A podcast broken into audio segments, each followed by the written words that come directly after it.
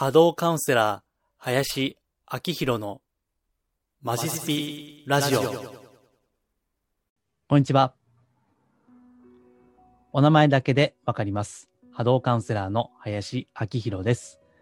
人のオーラや物のエネルギーをお名前だけで感じ取る能力をベースとしたカウンセリング、また、霊気をはじめとしたスピリチュアル的なヒーリングのやり方をお伝えしたり、自分でも実践実行しています。今回も音声で収録をしています。iTunes のポッドキャスト、YouTube、そして私のホームページ、マジスピ、いずれかでお聞きいただけますので、お好きな媒体でご視聴ください。では、最初にお知らせですけども、来月2月の14日午後2時から銀座、あるいはオンラインのズーム、どちらかでセミナーを行います。タイトルは、守護霊と指導霊を味方につけて少し楽に生きようといったタイトルです。えちょうどですね、この音声出している前日にブログでも守護霊と指導霊について述べていますので、よければそちらリンクを貼っておきますので、概要欄にご参考にしていただければと思います。でセミナーではですね、ま、公開のセッションになるんですが、ま、挙手があれば、守護霊リーディング、守護霊カウンセリングですね。普段は仕事ではしていないんですけども、守護霊がテーマなので、それもやってみたいなというふうに思っていますので、ご興味があれば、セミナーの概要ですね。これも概要欄にリンクを貼っておきますので、ぜひご覧いただければと思います。では、今回のテーマですけども、占い情報のからくりを見抜くといったタイトルでお話をしてみたいと思います。より詳しくはですね、ブログに、過去のブログで書いています。これが1月の14日のブログですね。これも概要欄にリンク貼っておきますので、もしより深くお知りになりたければご覧になってください。音声ではあの簡潔に話をしたいと思います。前回、前々回かな、グレートコンジャンクションとか、風の時代とかですね、そういったことを、確かその時は動画で出したと思いますけども、え簡単なご説明をしました。でですね、普段はですね、私、スピリチュアル情報というのはネットではあんまり見ないんですね。また、女性向けの雑誌にあるような、まあ、占いのコーナーですね。そういったのもほとんど見ることはないんですが、え今回ですね、え西洋先生術ですよね、えグレートコンジャクションとか風の時代っていうのは。えなので、いろいろネットで記事を見てみたんですね。で、そこでちょっと気づいたことがあったわけです。え例えば、グレートコンジャンクションというのは、これは以前の動画でご説明してますので、え割愛しますけども、え簡単に言えば、え木星と土星というのが、まあ、一致するみたいなね、えそういった説明だったり、そのグレートコンジャンクションが起きる場所がヤギ座から水亀座に変わったと、まあ、言った説明をしたわけですね。これって別に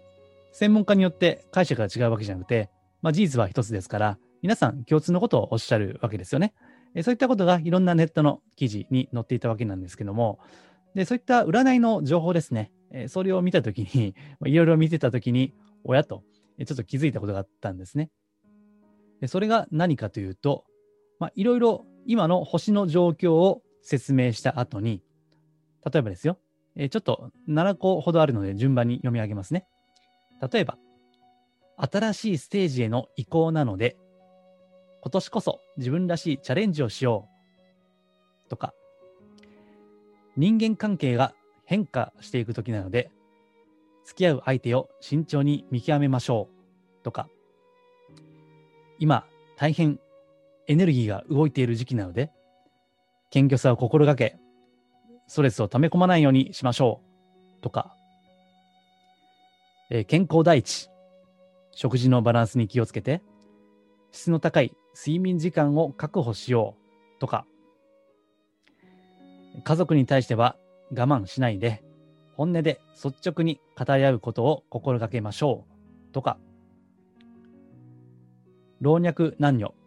地位とか収入とか、それが高い低いとかですね。あと、立場の違いを乗り越えて、相手の人間性をちゃんと見極めていこう。まあ、見ていこうみたいなね。そういったこととか、えこれが最後ですけども、自分の直感を信じて日常に起こる小さなチャンスをキャッチできるようアンテナを張ろう。みたいなね、え、そういった感じのアドバイスですよね。それが共通としてあるわけです。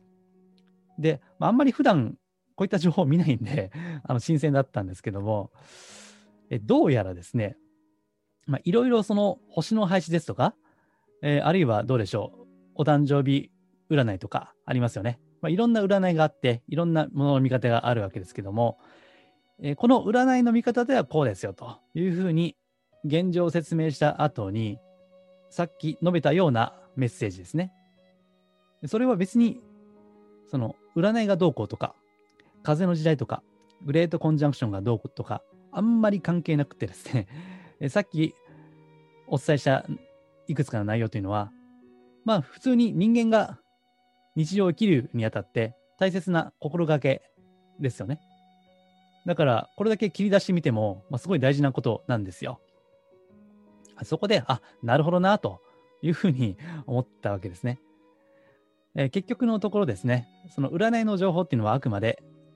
えー、人生やその生き方、まあ、今の生き方の見直しですね。えー、それに興味を持つきっかけという役割があるだけで、まあ、本当に大事なことというのは別にね、風の時代がどうこうとか、グレートコンジャクションだからとか、そういった社会情勢が、えコロナコロナ禍だとかですね、そういった状況の流れに左右されない、まあ、人間として大事なことですよね。で、こういった情報のアドバイスっていうのは、その人間として大事なこと、まあ、硬い言葉で言えば原理原則と言いますけども、そこからいくつかピックアップされると。いうことですね。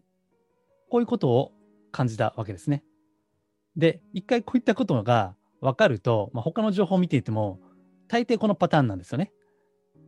今、星の動きはこうなっています。全体の流れとしてはこういったエネルギーです。で、例えば、伊手座の人はこういったことを心がけましょうとか、乙女座の人はこういったことをしましょうとかね。そして、あなたのラッキーカラーは何とか色です。みたいな。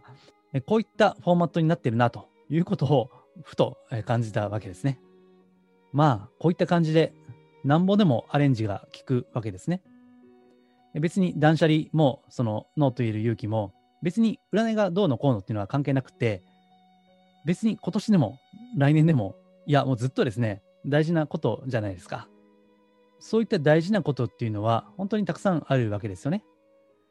えー、例えば、その仕事とか、ね、お金のこととか、趣味のこととか、健康とか、恋愛とか、家族とか、まあ、いろんな人間関係ですよね。大切なことはたくさんあるわけです。ただ、まあ、その占いの情報の制約上ね、まあ、記事もその紙面が限られていますし、何か絞り込まないといけないわけですよね。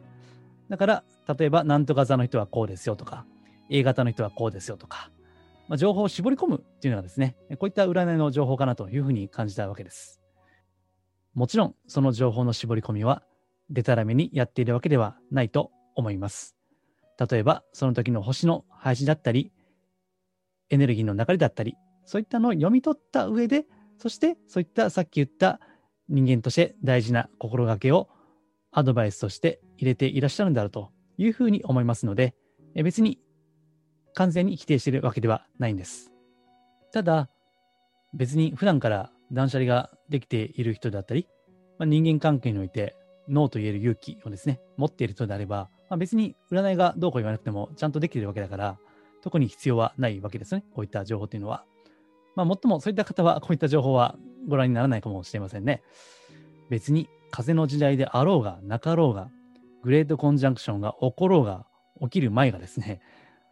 人として大切な心がけをいくつか、まあ、実践してやれば、それで十分すぎるわけですよね。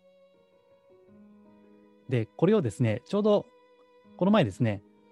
知り合いの占い師さんにお会いする機会があったんで 言ってみたんですよ。えそしたら、ゲラゲラ笑ってましたね。まあそうなのよと。みんなね、ネタが欲しいんだよねって。だから、風の時代とか、グレードコンジャクションとかね、まあ非常にネタ書きやすいじゃんって。だからみんなやるんだよ、それをって。っていうふうに言ってましたね。なので、そういったパターンを踏まえながら、えとはいえですね、人間として大切な心がけというのを、そんないくつもいくつもね、たくさん一気に同時にできることはあまりないんですよね。だから、例えば、まあ、今月は断捨離をしてみようとかね、えー来月はノーと言える勇気を持ってみようとか、その次の月はジャンクフードを食べるのを控えようとかね。なんかそういったまあ目安になるんであれば私は別にいいのかなというふうに思っています。まあこういったことを言ってると占いに対して否定的と思われるかもしれませんけども別に否定はしていませんからね。えー私今月占いを受けてきましたからね。あの、まあ、こうやってね普段はヒーリングをしたりカウンセリングをしたりしている立場ですから時々お客さんとしての立場で、えー占いを受けてくることがあるんですね。お客さん側の経験もね、あのこの仕事においては非常に大事なので、あとはまあ好きってのはありますよね。えーちょうどタロットを受けてきたんですけども、まあやっぱり面白いんですよね。え出てくるその映画内に対して、ああ、やっぱりなとか、ああ、そうきたかとかね。まあそういったなんか楽しみを持ってやってるわけで、別に否定してるわけじゃないんですよ。えーただ、この占いの業界っていうのは得てしてですね、例えば的中率90何パーセントとかね、怖いほどよく当たるとかね、えーそういった若干こう過剰かと思えるようなアピールをしてきますので、まあ、それはそれでちょっと冷静に、えーある意味では疑い深くですね、情報というのを取捨選択していった方がいいかなと思っていますので、え今回はこういったことを述べてみました。ご参考になれば幸いです。では、もうちょっと深い目線で述べているのが無料のメルマガです。ご興味がありましたら、私のホームページ、マジスピをご覧いただければ、どこかに必ず登録のフォームがありますので、そこから登録していただければ幸いです。はい。では、今回は以上です。ありがとうございます。リクエストやお問い合わせは、ホームページマジスピの中にあるお問い合わせフォームや、マジスピから無料で購読できるメールマガジンへのご返信でお受けしています。できる範囲でお答えしたいと思います。それではまたお耳にかかりましょう。